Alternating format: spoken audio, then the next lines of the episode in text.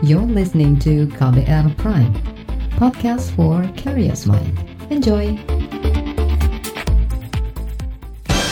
Saatnya Anda dengarkan Ruang Publik KBR.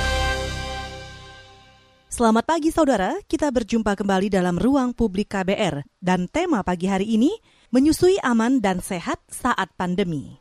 Saudara, Pekan Menyusui Dunia tahun 2020 berlangsung di tengah pandemi COVID-19 yang melanda dunia. Lewat peringatan yang berlangsung dari tanggal 1 sampai 7 Agustus setiap tahun, masyarakat terus diingatkan akan pentingnya pemberian ASI pada bayi. Tapi, COVID-19 membawa kebiasaan baru bagi banyak aspek kehidupan, tak terkecuali pada aktivitas menyusui. Nah, seperti apa menyusui yang aman dan sehat, terutama di tengah pandemi ini? Untuk membahas soal ini, kami akan dengarkan penjelasan dua narasumber, ada Dr. Utami Rusli, pendiri Sentral Laktasi Indonesia, dan Farah Diba Tenri Lemba, Wakil Ketua Umum Asosiasi Ibu Menyusui Indonesia atau AIMI.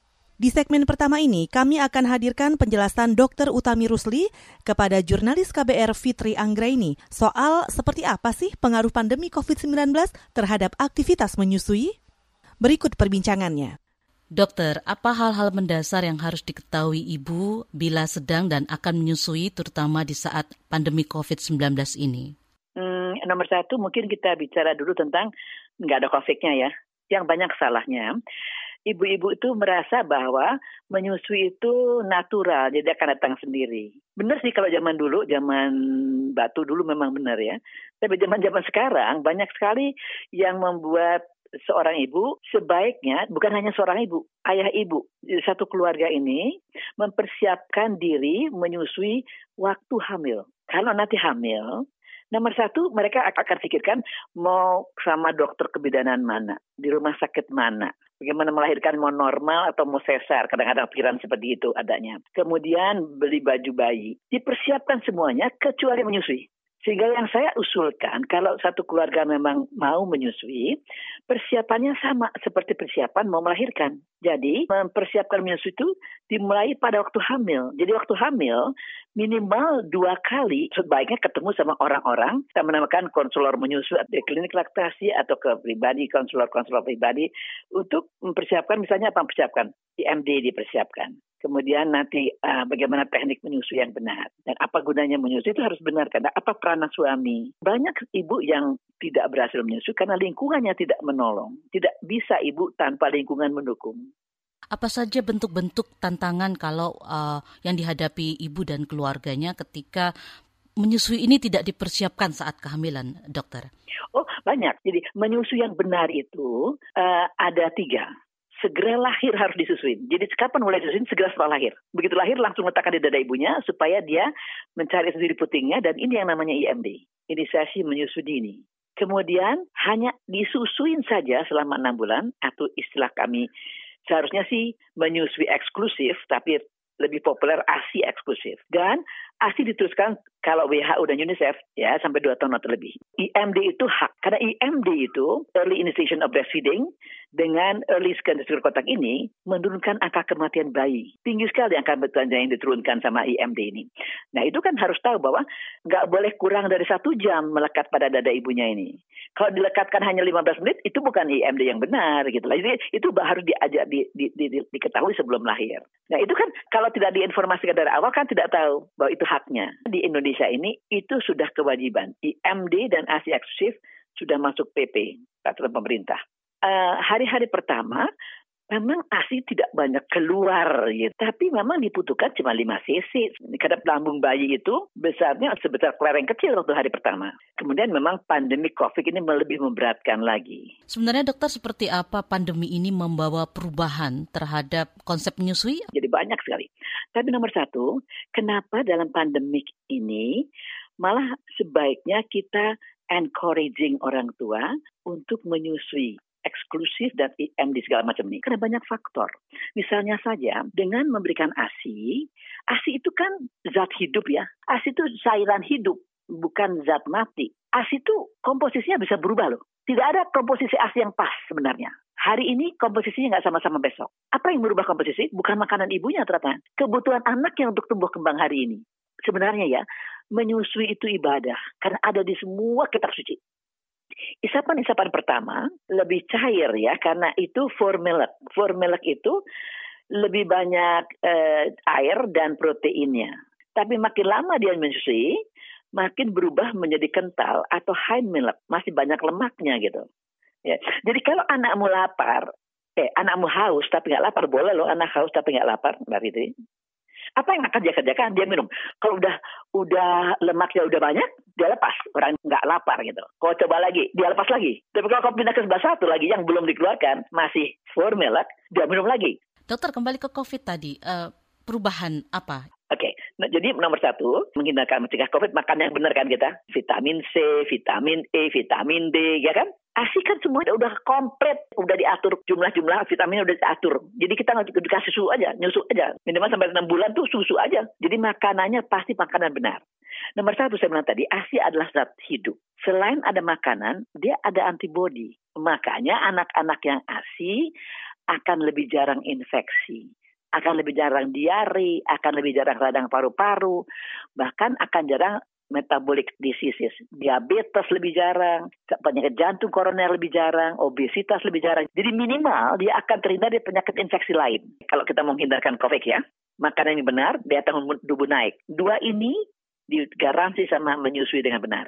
Tinggal sekarang istilah kami higiene pernafasan respiratory hygiene. Jadi misalnya pakai masker, kalau batuk atau bersin nggak pakai masker, jangan ditutup sama tangan tapi tutup sama sikut. Ada kan kita sudah belajar.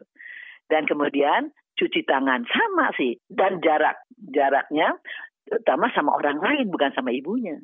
Kalau sama ibunya kan dia dapat antibodi dari asi ibunya gitu.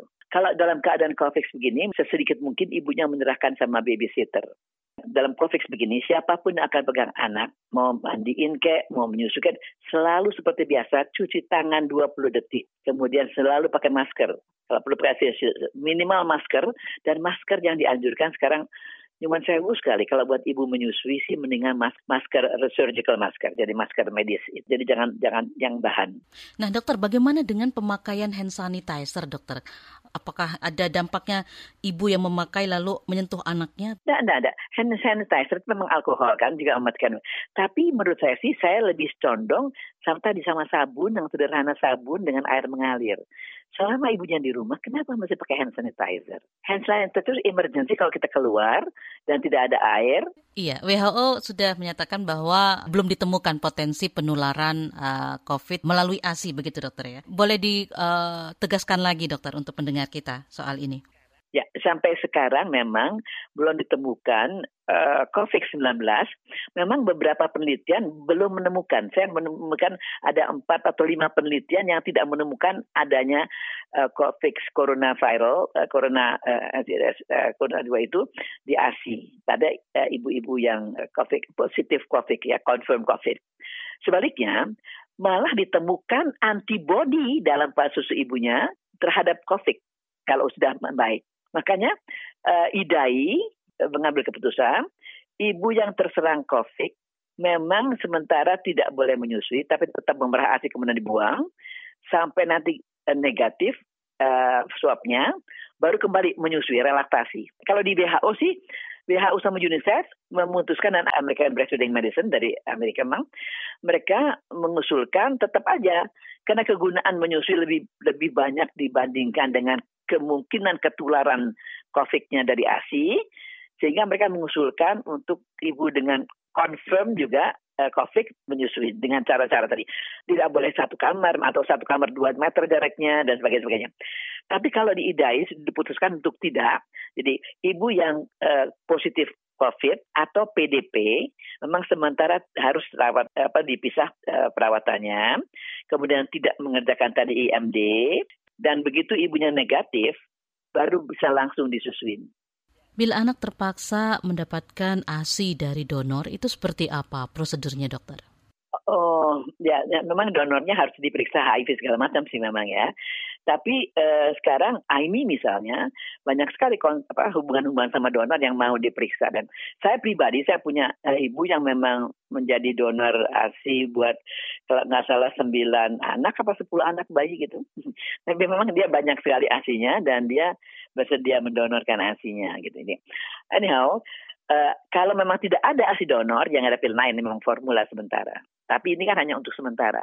Dan diharapkan tidak diberikan dengan dot, tapi diberikan dengan sendok atau dengan uh, apa namanya selain dot. Ya karena kalau pakai dot biasanya mengganggu proses menyusui. Nanti baliknya susah lagi gitu. Dari uh, yang dokter temukan atau yang mungkin berkonsultasi langsung dengan dokter saat pandemi ini ada semacam penurunan keinginan untuk menyusui nggak dari para ibu dokter karena pandemi ini? Banyak bukan hanya ibu, kami pun dokter-dokter rumah sakit mulai agak gelisah kan. Misalnya di tempat saya kerja saja yang biasanya 100% kita tuh bayang lahir di kami itu bahwa operasi sisar kayak normal kayak keluar pasti ASI mungkin nggak 100 lah, 98 lah atau 95 lah kalau ya. ya. Cuma 5 persen yang tidak disusuin. Sekarang drop, paling banyak kita 60.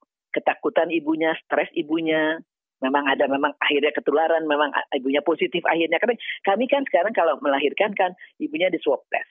Tapi swab test kan biasanya datang setelah setelah satu hari apa dua hari gitu loh. Tapi kalau ada, ada dikit ada kecurigaan sudah kita. Jadi IMD juga turun, semua turun. Belum stres ibunya kita kan semua stres sekarang. Kalau stres kan aslinya juga nggak bisa keluar. Tapi sebaliknya justru makanya pada keadaan pandemi sangat di-encourage untuk menyusui. Dalam keadaan emergensi begini, menyusui nggak ada pilihan lain deh. Pada ibu-ibu kayak kita sih mendingan. Tapi ibu yang agak rendah, kan beli beli beli susu formula tuh nggak murah. Belum lagi konsistensinya. Belum lagi bagaimana mau beli susu formula, bagaimana orang beli makan bahkan ibunya juga nggak ada. Menyusui dengan benar ini adalah pencegahan terhadap corona ini malah buat ibu. Kenapa buat ibu? Karena ibu kalau menyusui dia nyaman kan Ya kan? Karena kalau nggak nyaman, nggak akan ada asinya keluar. Oksitosin itu hormon kasih sayang. Itu diperlukan untuk pengeluaran ASI. Jadi kalau dia menyusui dengan benar, oksitosinnya banyak, dia nyaman. Kalau dia nyaman, apa yang terjadi? Dia nggak stres, nggak ada orang nyaman yang stres kan? Atau stresnya berkurang. Kalau stresnya berkurang, tentaranya naik, daya tahan tubuh naik. Itu buat ibunya pun bagus. Saudara Ruang Publik KBR dengan tema Menyusui Aman dan Sehat Saat Pandemi masih akan kembali dengan narasumber Dr. Utami Rusli, pendiri Sentral Laktasi Indonesia. Tetaplah di Ruang Publik KBR. Masih Anda dengarkan Ruang Publik KBR. Anda masih mendengarkan Ruang Publik KBR dengan tema Menyusui Aman dan Sehat Saat Pandemi. Dr. Utami Rusli, pendiri Sentral Laktasi Indonesia, masih berbincang dengan jurnalis KBR Fitri Anggreni berikut ini.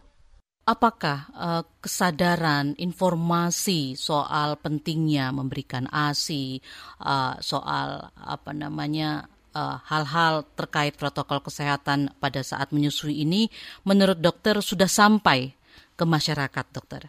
Kayaknya sih belum ya. Sebagian besar di masyarakat menganggap menyusui itu nggak usah dipersiapkan, ya nggak? But you are totally wrong. Menyusui itu akan meningkatkan kualitas hidup ibu dan anaknya. Tahu nggak tahun 2009 ditemukan adanya anti kanker dalam ASI? Mereka namakan HAMLET, Human Alpha-Like Albumin Made Little to Tumor Cell. Kita mengerti sekarang kenapa ibu yang menyusui sampai 2 tahun, risiko kanker payudaranya akan turun. Setiap tahun 6% turunnya. Karena kalau dia menyusui pada dua tahun, selama dua tahun Hamlet itu ada dalam badannya. Jadi nggak akan ada kanker. Begitu ada kanker ya habisin sama Hamlet. Kenapa anak-anak yang yang disusui sampai dua tahun akan terkena dari kanker darah? Karena selama dua tahun dikasih Hamlet sama ibunya. Jadi apa yang harus diperhatikan orang tua ketika ingin menyusui anaknya secara eksklusif? Apa tantangan yang kerap muncul dokter untuk bisa merealisasikan ini? MD ASI eksklusif ASI sampai dua tahun or beyond that. Itu satu kesatuan. Ya, kalau enam bulan aja ASI eksklusif tanpa IMD nggak akan berhasil eksklusif karena IMD itu membuat ASI eksklusif lebih berhasil itu. Jadi IMD itu pokok benar ya. Dan yang keempat sebenarnya MPASI bukan pabrikan pada umur enam bulan itu ya. Jadi itu standar emas makanan bayi atau uh, yang yang diunjurkan sama WHO UNICEF. IMD hanya disusun sampai enam bulan, kemudian enam bulan pakai makan pendamping asi makanan keluarga dengan gizi seimbang, bukan pasti atau sempurna lagi, nggak mungkin sempurna sama susu binatang. Oke, dan asi diteruskan sampai dua tahun or beyond that. Itu ya. Jadi nomor satu saya bilang tadi, harus orang tua mempersiapkan untuk menyusui waktu hamil. Ya. Kemudian juga nenek dan kakek di Indonesia ini nenek dan kakek apalagi kalau masih di pondok mertua tinggalnya, itu sangat-sangat penting. Sehingga sangat diusulkan kalau saya, pasien saya pribadi, kalau saya sebagai lactation consultant, saya mengharapkan nenek kakeknya ikut. Supaya nenek dan kakeknya juga akan bisa support, protect, dan support anaknya. Kemudian, kalian kalau mau menyusui dengan benar, pilih rumah sakit yang betul-betul mempermudah menyusui. Rumah sakit ini yang kita namakan rumah sakit yang menjalankan 10 langkah menuju keberhasilan menyusui atau kalau di luar sana namanya Baby Friendly Hospital Initiative. Kemudian uh, kalau ada kesukaran biasanya ada tujuh kontak. Jadi dua kontak waktu hamil, satu waktu IMD di, di, di ada orang konsulatnya ikut, kemudian satu dua hari waktu belum pulang didatengin lagi, satu dua minggu kita ketemu konselor, satu dua bulan. Nah itu seven contact plus. Dan kalau itu lewat satu bulan lewat biasanya lancar ke belakangnya lancar. Tapi bisa sekali bisa ke konsultasi. Jadi hari-hari pertama, bulan pertama ini memang sangat penting untuk diikutin. Dokter, selain menyusui secara langsung, ASI kan juga bisa diperah dengan cara memompa, dokter ya. Apakah ini juga direkomendasikan dan bagaimana cara yang bisa dikatakan cara memompa yang tepat begitu, dokter? Uh, saya gak gitu suka kata-kata pompa, saya lebih suka memerah. Ya, karena kalau memompa kita pakai alat pompa, kalau memberah kita pakai tangan. Kalau pakai pompa kan ada alatnya. Kalau pakai memberah pakai tangan memang pakai jari-jari kita. Sehingga kita tidak usah sterilisasi, kita cuma cuci tangannya ada 20 detik. Cuman memang dianjurkan semua ibu yang menyusui itu hendaknya belajar merah ASI mulai kapan? Mulai umur satu jam udah mulai kita merah ASInya ya supaya kita terbiasa tidak hari-hari pertama atau jam-jam pertama itu nggak di nggak dimasukkan ke gelas satu botol sih cuma setetes dua tetes tapi apakah pakai spet pakai spet atau nggak jar, jarum bukan jarumnya ya alat suntiknya itu nanti dilatih pada waktu antenatal waktu hamil itu dilatih sama uh, konselornya. Ini loh alatnya begini, caranya begini, ya. Kemudian setiap hari setelah itu coba merasa asi. Nah, buat apa kita merasa sebenarnya? Bukan untuk dikasih sebenarnya. Nanti kalau udah udah keluar udah hari ketiga keempat nggak usah dikasih. Masukkan ke freezer. Buat apa? Untuk mempertahan mempercepat pembentukan asi karena asi itu makin dikeluarkan makin diproduksi. Makin sering dikeluarkan makin makin diproduksi. Jadi untuk maintain atau paling tidak untuk meningkatkan produksi asi atau untuk mempertahankan produksi asi jadi kita tidak pernah memakai asi pra itu kecuali kalau kita emergency sekali harus pisah sama anakmu Perahan itu untuk deposito. Kalau kalau di freezer kan 3 4 3 4 bulan boleh bisa kan? Tapi tidak untuk dikasihkan. Karena kalau kita menyusui ada tiga keuntungan. Kalau merah ASI cuma satu keuntungannya loh. Sayang, ya. Jadi memberikan ASI perah hanya boleh kalau ibu dan anak tidak satu atap. Selama ibu dan anak satu atap, enggak susuin langsung. Sampai empat bulan sebaiknya penggunaan pakai pakai sendok cup feeding, pakai pakai gelas lah, pakai gelas atau pakai sendok. Pengalaman saya pribadi sih agak sering anak menjadi bingung puting, susah dia kembali ke putingnya karena dia biasa pakai dot. Cara menyusu pada payudara nggak sama sama pakai cara dot. Kalau dia pakai dot, dia kalau pada payudara cuma putingnya yang dia dia uh, emut. Padahal nggak bisa, menyusu bukan pada puting, menyusu pada payudara. Nah ini harus belajar waktu antenatal nih, waktu sebelum lahir harus belajar. Kenapa kok dot bisa mengganggu menyus, proses menyusui. Kalau pakai dot, anaknya kemudian hanya puting yang di, apalagi puting agak besar, di putingnya aja yang dia sedot. Padahal nggak boleh putingnya, kalau putingnya sedot nggak keluar asinya. Harus payudaranya hampir sebagian besar dari areola itu masuk mulut bayi ya harusnya kan. Dokter, faktor psikologis kan sangat mempengaruhi uh, lancar tidaknya uh, air uh, susu keluar ya dokter ya. Uh, apa yang harus dan tidak boleh dilakukan uh, keluarga pasangan begitu supaya untuk tetap menjaga ibu ini tetap dalam keadaan uh, psikologisnya baik sehingga air susunya ketika menyusui tetap lancar dokter. Gampang, bikin ibunya nyaman.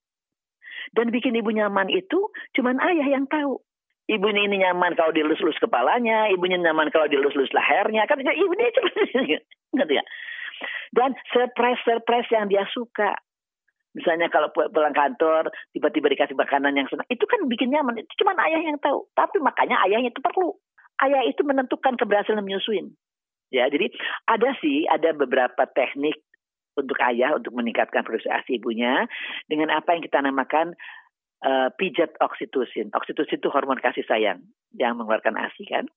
Apa itu pijat oksitosin? Pijat punggung ibunya Sehari dua kali ayahnya pijat-pijat punggung ibunya. Nah itu dikerjakan kapan? Waktu hamil. Sebenarnya informasi-informasi seperti ini eh, bisa didapat ketika ibu uh, konsultasi uh, kehamilan begitu dokter ya? Betul, makanya konsultasi. Tapi pada orang yang tepat kalau belum tentu dokter kebidaannya tahu tentang menyusui loh. Belum tentu bidanya tahu tentang laktasi loh, maksud saya gitu. Itu bukan pengetahuan yang wajib diteruskan kepada para ibu hamil, dokter? Susahnya di sekolah kedokteran, sekolah kesehatan belum ada pengetahuan ini. Pengetahuan tentang laktasi ini belum ada mendetail begitu loh. Dokter, mitos-mitos soal ASI atau menyusui yang saat ini mungkin masih banyak diyakini masyarakat padahal sebenarnya itu uh, tidak benar atau tidak sepenuhnya benar, begitu dokter? Payudara kecil asinya sedikit. Orang payudara besar kecilnya tergantung lemaknya. Kalau di payudaranya bukan kelenjar susunya gitu. Banyak susunya yang sama banyaknya. Cuman kalau besar artinya lemaknya banyak, kalau kecil artinya lemaknya sedikit. Nggak ada hubungan sama produksi asinya. Oh, saya nggak punya asi, ya saya nggak punya payudara, saya, payudara saya kecil, asi saya kurang gitu biasanya gitu. Atau apa ya, pertama-pertama menyusui harus putingnya sakit. Nggak benar. Nggak boleh sakit. Kalau puting sakit artinya plakatnya kurang tepat misalnya gitu. Dan yang banyak sekali asi saya kurang. Asi itu nggak pernah kurang. ASI itu di mana yang supply makin dikeluarkan makin diproduksi. Jadi ASI itu memang jarang tidak ada atau jarang kurang. Bukan nggak ada ya, jarang ASI kurang. Untuk menegaskan kembali bagi ibu yang sedang dan akan menyusui bayinya dan juga uh, untuk ayah dalam hal ini, apa hal-hal yang harus diingat agar pada saat menyusui ibu dan bayinya tetap sehat, dokter? Saya bilang kalau menyusui ibu dan bayinya sehat. Ibunya terhindar kanker payudara, kanker rahim, kanker induk, stroke, diabetes, penyakit jantung Itu ibunya loh. Penyakit jantung koroner, stres, depresif, kropos tulang, rematik artritis, itu ibunya loh, ibunya.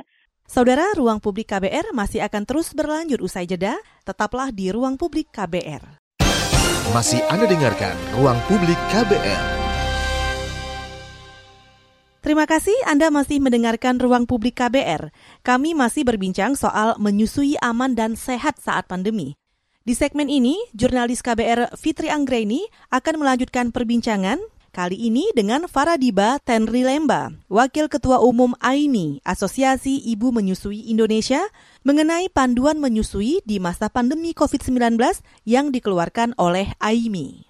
Budiba, Asosiasi Ibu Menyusui Indonesia AIMI sudah mengeluarkan panduan menyusui di masa pandemi COVID-19. Apa saja isi dari panduan ini, Bu? Boleh dijelaskan? Ya, uh, sebetulnya kami uh, dari Asosiasi Ibu Menyusui Indonesia AIMI mengikuti ketentuan global, di mana memang uh, sudah ada panduan-panduannya uh, tentang menyusui dan COVID.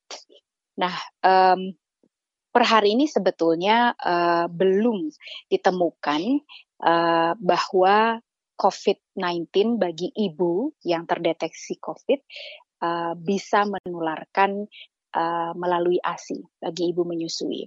Dan hal ini uh, tentu uh, menggembirakan ya, artinya uh, selama ini uh, kita mungkin mengkhawatirkan uh, ibu menyusui uh, apa namanya uh, bisa menularkan lewat ASI, namun uh, kami uh, dalam hal ini uh, sebetulnya di dalam panduannya pun juga uh, belum terbukti bahwa penularan COVID-19 ini bisa melalui ASI. Apalagi hal yang uh, tercantum di dalam panduan yang disiapkan oleh AIMI ini, Bu. Bagaimana dengan protokol kesehatan yang uh, harus dijalankan oleh masyarakat, terutama oleh ibu menyusui saat melakukan aktivitasnya? Uh, yang pertama sebetulnya kan yang harus kita semua pahami dan kita uh, apa ya promosikan ya dalam hal ini AIMI adalah jika memang ibu positif atau diduga terinfeksi COVID-19 setelah persalinan dia uh, tetap uh, disarankan melakukan kontak kulit ke kulit ya. Uh, uh, termasuk si kontak kulit ini kalau misalnya metode kangguru kalau memang dia uh, bayinya uh, apa namanya berat lahir rendah ya. Karena nanti dalam proses kulit uh, apa namanya skin contact ini ini bisa meningkatkan pengaturan suhu tubuh ya uh, fungsi fisiologis lain dan memang bisa menurunkan angka kematian bayi baru lahir. Nah, dengan memberikan kesempatan untuk pelaksanakan pelaksanaan inisiasi menyusui dini ini bisa mengurangi kematian pada bayinya pada neonatus. Nah, di sinilah sebetulnya jauh lebih uh, uh, apa namanya penting ya uh, kita lebih menyelamatkan neonatusnya dengan si skin to skin ini. Dan saat menyusui, seorang ibu harus tetap menerapkan langkah-langkah kebersihan yang tepat ya, termasuk tentu saja menggunakan masker medis ya. Terus udah gitu dia harus selalu cuci tangan. Jikalau dia bersin batuk dan lain sebagainya, mohon uh, dengan protap bersin batuk. Uh, setelah itu langsung cuci tangan Lalu bisa juga karena dia, bisa juga karena si ibu memisahkan diri dari bayinya karena memang dia harus uh, apa namanya mengisolasikan diri, ASI bisa diperah. Nah, setelah diperah untuk diberikan kepada bayi. Tentu sama sama seperti menyusui langsung protap sebelum memerah ya bersih tangannya dan lain sebagainya sehingga asinya tentu saja uh, tidak terkontaminasi yang memberikan asi perah melalui uh, wadah, melalui gelas, melalui uh, apa namanya selain botol ya, itu juga dia uh, harus uh, uh, protap uh, COVID-nya dilakukan, mencuci tangan dan lain sebagainya sehingga ketika kontak dengan anak dia bersih. Dalam pemantauan Aimi sendiri, seperti apa kesadaran para ibu menyusui atau busui ini menerapkan protokol kesehatan, Bu? Kami uh, tentu kalau kan Aini kan selama pandemi ini uh, melakukan kegiatan uh, sama seperti yang lainnya ya. Kita uh, lewat daring, kita mengadakan seminar daring, kita mengadakan uh, live melalui kanal-kanal uh, sosial media gitu ya. Dan um, kita selalu sampaikan bahwa uh, ikutilah uh, apa namanya uh, protokol ya untuk kebersihan, lalu betul-betul uh, tidak pergi ke mana-mana selain memang diharuskan uh, kontrol atau imunisasi bagi bayinya, kontrol pasca persalinan dan itu semua dengan dengan uh, panduan dengan uh, protokol. Um, kami juga uh, selalu uh, menyarankan juga untuk ibu mengkonsumsi makanan yang baik ya supaya uh, terjaga juga kesehatan si ibu. Nah, yang ingin kami ceritakan di sini juga adalah uh, kita punya apa kasus di mana ibu positif, ibu menyusui positif COVID. Yang dilakukan adalah ibu ini memisahkan diri karena dia harus mengisolasikan dirinya, lalu uh, asinya diperah dan alhamdulillah dia sudah dinyatakan sembuh, bayinya pun tidak uh, tertular uh, COVID.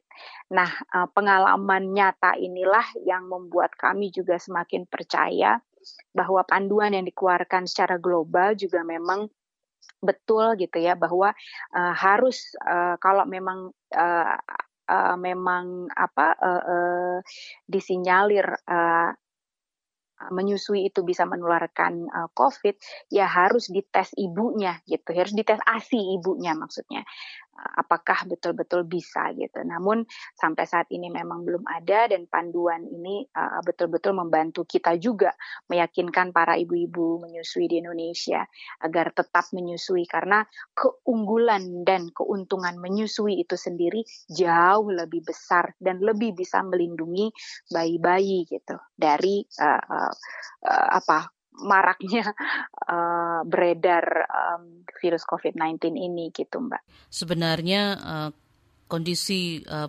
COVID ini, kondisi pandemi corona ini bukan uh, menjadi penghalang untuk uh, menyusui uh, bayinya ya, begitu ya Bu ya?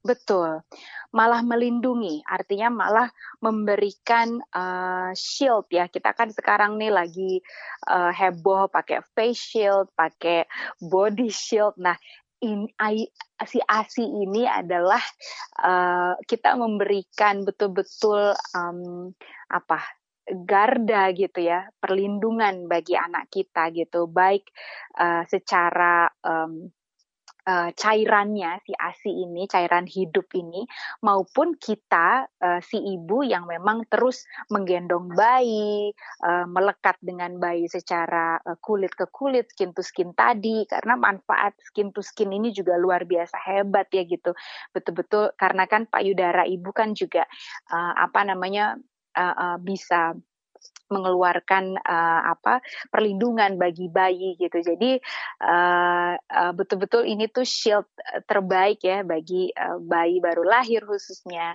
dan akhirnya bayi-bayi kecil yang kita susui sampai 2 tahun atau lebih gitu. Rekomendasi WHO tentang kontak ibu bayi dan menyusui didasarkan pada pertimbangan menyeluruh tidak hanya mengenai resiko infeksi COVID-19 pada bayi, tapi juga risiko morbiditas yang, dan mortalitas yang serius terkait dengan tidak menyusui atau penggunaan formula bayi yang tidak memadai, serta efek perlindungan dari kontak kulit ke kulit dan menyusui. Gitu ya. Jadi rekomendasi organisasi lain mungkin hanya fokus kepada pencegahan transmisi COVID-19 tanpa pertimbangan menyeluruh akan pentingnya kontak kulit ke kulit dan menyusui di masa pandemi ini, apa pertanyaan yang paling sering ditanyakan oleh Bu Sui?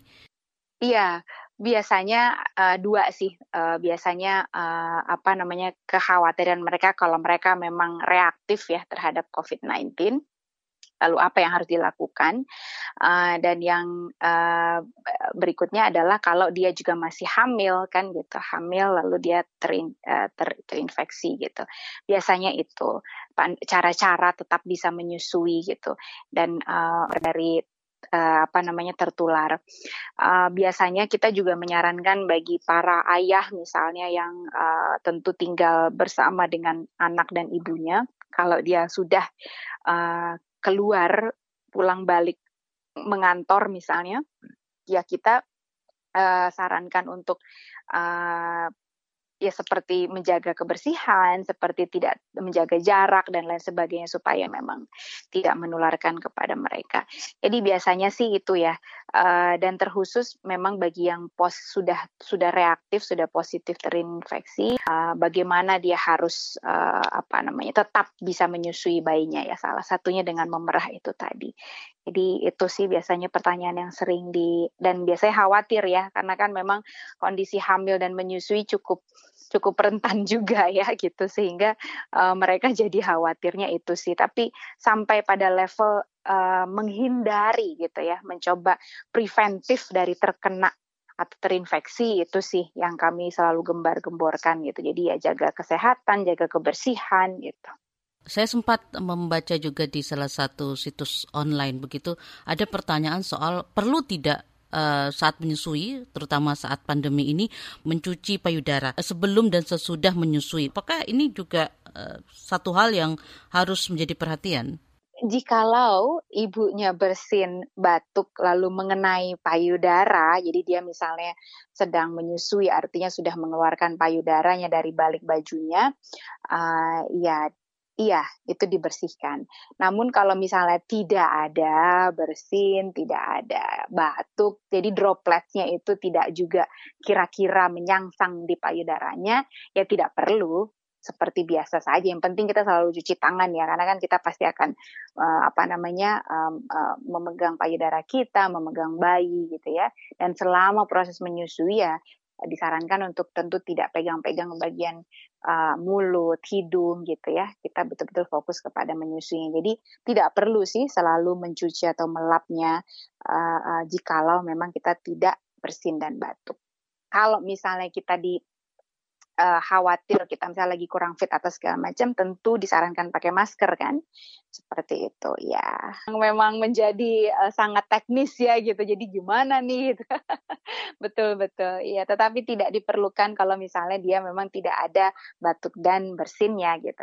Namun kalau memang iya dia lagi seperti itu. Uh, pakai masker, lalu uh, lebih sering sih cuci tangan ya, karena kan uh, tangan menjadi apa selalu di selalu memegang bayi udah udah udah otomatis kan pegang pegang pegang bayi pegang payudara untuk memposisikan dan lain sebagainya. Saudara setelah jeda ruang publik KBR akan kembali. Masih Anda dengarkan ruang publik KBR. Kita tiba di bagian akhir ruang publik KBR. Bagi Anda yang tidak sempat mendengarkan siaran ini dari awal, bisa mendengarkannya kembali di podcast KBR Prime. Ketik saja kbrprime.id, lalu pilih ruang publik. Dan pagi ini kami masih hadirkan obrolan bersama Farah Diba Tenri Lemba, Wakil Ketua Umum Asosiasi Ibu Menyusui Indonesia atau AIMI yang membahas soal menyusui aman dan sehat saat pandemi. Uh, Bu Diba, seperti apa uh, AIMI secara global dan nasional melihat pandemi ini membawa dampak terhadap uh, pilihan untuk menyusui? Uh, kita dari awal uh, sungguh-sungguh apa uh, yakin ya bahwa menyusui uh, betul-betul bisa menjadi pelindung utama terkhusus bagi uh, mereka bayi-bayi yang memang masih 0 sampai 6 bulan gitu. Dan tentu pelindung juga uh, bagi memang bayi-bayi semua yang disusui karena memang sudah terbukti kan gitu. Semua kandungan ASI itu uh, uh, tidak hanya uh, apa namanya baik untuk pertumbuhannya tetapi memang untuk menjaga kesehatannya gitu dan mempreventif penyakit mengurangi faktor-faktor yang memang sakit-sakit berat gitu jadi um, uh, kami yakin gitu bahwa uh, uh, menyusui malah bisa menyelamatkan diri kita sendiri para ibu menyusui dan juga melindungi bayi sekaligus. Nah, yang kita betul-betul uh, selalu sarankan ketika COVID ini ya protokolnya dilakukan. Lebih sering mencuci tangan dekat dengan kita selalu siap uh, disinfektan di dekat kita gitu loh. Ngantongin kalau perlu jadi ke mana-mana kita uh, disinfektan dan juga akhirnya kalau ketemu dengan air kita mencuci tangan pakai sabun dengan baik dan bersih gitu.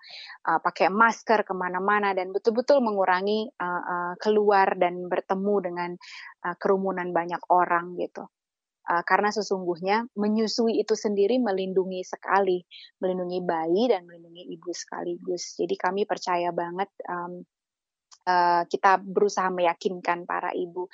Ibu juga khawatir dengan orang-orang di sekitarnya karena kita juga selalu perlu ya orang-orang di sekitar baik itu uh, caretaker ya uh, atau pasangan atau kakak adik dan lain sebagainya. Nah, itu yang uh, harus dipastikan ibu dalam keadaan sehat supaya bisa juga uh, tetap uh, kuat ya uh, berinteraksi dengan orang-orang sekitarnya. Orang-orang sekitar juga dididik bahwa ada bayi yang memang uh, apa menjadi uh, kelompok rentan uh, uh, sehingga mereka juga masing-masing menjaga. Pekan pertama Agustus ini adalah pekan menyusui dunia ya Bu ya. Dan tema tahun ini adalah dukung menyusui untuk sehatkan bumi. Boleh dijelaskan Bu Diba apa makna dari tema ini dan mengapa tema ini yang diambil untuk tahun 2020 ini? Iya, uh, ini menarik ya karena uh, tentu sektor kesehatan uh, ini adalah penggabungan dua sektor besar yaitu sektor kesehatan dan sektor lingkungan, di mana masih banyak masyarakat baik and, um, apa nama masyarakat kita di Indonesia maupun global masih belum uh, paham atau belum mengerti bahwa dengan menyusui itu bisa menyehatkan bumi. Menyusui itu baik bagi ibu, baik bagi anak dan baik bagi lingkungan kita di AIMI sendiri juga uh, sudah selalu memasukkan ini sih uh, di dalam materi-materi pengayaan uh, apa sesi-sesi uh, untuk orang tua, untuk uh, seluruh pihak gitu ya yang mendukung menyusui. Nah, um, kenapa uh, kenapa topik ini dipilih? Karena mengingat ya setahun belakangan kejadian climate change, kejadian uh, perusakan lingkungan, sampai akhirnya kita terkena pandemi dari mulai akhir tahun 2019, uh, uh, apa namanya akhirnya betul-betul sadar gitu bahwa lingkungan kita apa uh, dunia kita ini kan lagi sakit sebetulnya. Nah, si menyusui ini sebetulnya kan um, kalau kita mau ngomongin spesifik menyusui, menyusui ini tidak menghasilkan limbah apa pun gitu. Dan di situ uh, yang yang yang mungkin ma banyak masyarakat yang belum mengetahui menyusui tidak menggunakan sumber daya alam apa pun yang menghasilkan polusi ya ASI juga diproduksi secara alami dan terus diperbarui sesuai permintaan anak permintaan anak yang menyusu. Jadi buk, tidak harus dipanaskan tidak harus didinginkan gitu ya. Ya dia juga ASI juga tidak membutuhkan kemasan khusus pengiriman dan sisa sampah apa pun. Nah, jadi uh, uh, di sini yang sebetulnya ingin kita garis bawahi gitu. Menyusui juga tidak menggunakan sumber daya seperti kaca, plastik, metal, kertas. Tidak, akhirnya tidak menghasilkan limbah yang menumpuk di tempat penampungan sampah. tidak juga membutuhkan listrik, tidak juga membutuhkan bahan bakar untuk mempersiapkannya, ya. Jauh berbeda dengan susu formula yang membutuhkan banyak sekali sumber daya alam untuk mempersiapkannya. Gitu. Jadi baik banget nih bagi lingkungan, tidak menimbulkan jejak karbon limbah apa pun bagi bumi dia juga nggak menggunakan biaya tambahan ya kan? Karena kita ya kecuali tentu saja uh, ibu bekerja ibu beraktivitas dia uh, apa memerah asinya menyimpannya di lemari pendingin lalu sebelum diberikan memanaskan. Oke okay, itu memang membutuhkan listrik. Tapi dalam secara alami kalau kita menyusui langsung selalu bayinya kalaupun kita ini di luar konteks pandemi ya kalaupun kita misalnya uh, berkegiatan keluar kita bawa bayinya karena memang uh, gentongnya ada di kita gitu ya. Jadi bayinya turut serta gitu dan ya sudah disusui kapan pun di mana pun aman sudah jadi tidak betul-betul tidak me me menggunakan sumber daya alam apa pun tidak menggunakan pemanasan persiapan khusus tidak ada nah Bu Diba menyusui ini sebenarnya ada teknik yang benarnya kan ya. Nah apa kesalahan yang kerap dilakukan ibu ketika menyusui Bu Diba? Kalau teknis menyusui itu kan sebetulnya uh, apa namanya uh, yang ibu keluhkan itu biasanya payudaranya lecet ya, payudaranya bengkak dan dua hal tersebut itu kan bisa ditangani jika yang sebetulnya jauh sebelum ibu dalam proses menyusui itu dia mengedukasi dirinya dia mengedukasi orang-orang di sekitarnya mengedukasi tentang apa? Tentang betul-betul cara menyusui yang benar. Karena cara menyusui yang benar itu ada, cara menyusui yang tepat maksudnya itu ada, yaitu posisi dan pelekatan menyusui. Pos, posisi menggendongnya, posisi mengatur uh, bayi kepada payudara, bagaimana mulutnya harus terbuka lebar dulu, bagaimana bibirnya harus doer keluar, bagaimana uh, apa payudara uh, uh, sebagian besar uh, bagian hitam di dalam payudara juga harus terambil ke, masuk ke dalam mulut bayi. Nah, semua itu kan harus dipahami dulu oleh ibu, oleh pasangan orang tua, sehingga si suami juga bisa mendukung istrinya, lalu uh, uh, dipraktekkan gitu ya. Dan memang dalam praktek juga tentu butuh adaptasi, tidak langsung bisa, tidak langsung mahir, baik bayinya maupun ibunya. Namun percayalah, ketika sering dilakukan si kontak kontak kulit, si menyusui langsung, semua proses yang uh, uh, tadi saya sebutkan itu bisa berlangsung dengan baik. Akhirnya ibu terhindar dari lecet pada payudara, akhirnya ibu terhindar dari uh, bengkak pada payudara. Nah, uh, yang ini sih sebetulnya harus di, di, dipahami dulu oleh ibu karena dipikir semuanya itu gerakan alami aja gitu. Oh ya, bayi kan punya insting ya gitu. Iya, dia memang punya insting, tapi tentu harus dibiasakan. Uh, Maksudnya dibiasakan apa? Karena kan payudara kan uh, maaf gitu. Setiap payudara dari ibu satu ibu dengan ibu lain pasti berbeda, baik ukurannya, baik bentuknya. Jika memerlukan bantuan teknis, bantuan praktis, bisa ngontak uh, konselor menyusui di luar sana gitu. Karena konselor banyak sekali baik uh, apa namanya medis dan non medis. Uh, waktu zamannya sebelum pandemi tentu saja kita bisa datang bertemu gitu ya dengan ibu baik di rumah sakit maupun di rumah uh, uh, ibunya gitu tapi sekarang konteks pandemi kita bisa lakukan secara online. Sekarang sudah ada video call kalau memang perlu uh, diperlihatkan bagaimana praktek menyusui yang dilakukan oleh si ibu dan bayi tersebut. Tapi kalau tidak kita bisa melalui WhatsApp gitu ya, melalui uh, message gitu, chatting dan lain sebagainya. Jadi si ibu juga tidak merasa sendiri saja kalau dia uh, ada tantangan. Dan di masa pandemi ini, Aimi sendiri itu punya sesi online sekarang. Jadi kita juga uh, uh, karena tadinya kan menyusui itu kita sempat uh, selalu me merasa bahwa menyusui itu harus bertemu nih gitu. Kita harus memberikan bantuan praktis di mana kita bertemu tatap muka, kita bantu si ibu untuk dia bisa akhirnya menyusui gitu ya. Kita bantu si bayi kalau misalnya bayi masih kesulitan gitu kan dan membantu ibu sebetulnya supaya ibu bisa memposisikan bayinya. Video-video ini bisa diakses di mana atau informasi soal ini bisa diakses di mana, Ibu? Ya, kita uh, selalu uh, terupdate dengan informasi di mana bisa mengikuti sesi online itu melalui Instagram, melalui Facebook. Kita juga secara berkala mem memberikan seminar daring sekarang gitu ya uh, bekerja sama uh, dengan uh, seluruh uh, AIMI uh, di di Indonesia dan juga komunitas-komunitas dan lembaga-lembaga yang concern di hal yang sama.